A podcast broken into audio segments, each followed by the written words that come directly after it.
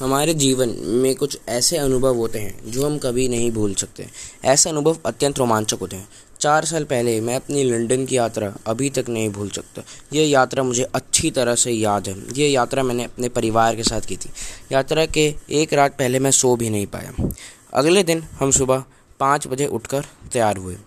हमारी फ़्लाइट सुबह आठ बजे की थी। यह फ़्लाइट कुल नौ घंटे की थी। मैं बहुत खुश था। यह मेरे दो हफ्तों की यात्रा थी। दोपहर में हम लंदन की हीथ्रो एयरपोर्ट में पहुँचे।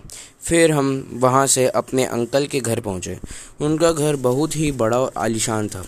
उनका घर लंदन के वॉटफोर्ड में था। वहाँ पर एक बहुत बड़ा सा पार्क था। मैं, मेरे साथ मेरे अंकल के दो बेटे थे। वे मेरे साथ बहुत अच्छे से, बहुत सारे खेल खेलते थे।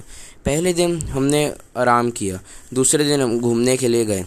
मैंने देखा कि वहाँ का मौसम बहुत अच्छा था और शहर भी बहुत साफ़ सुथरा था।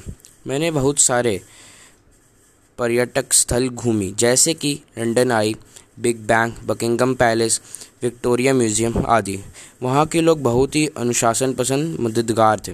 इस यात्रा के बाद मुझमें दुनिया के अलग अलग शहर में घूमने का इच्छा हुआ। मैं यह कह सकता हूँ कि लंदन दुनिया के अनेकों देश में से एक है। धन्यवाद।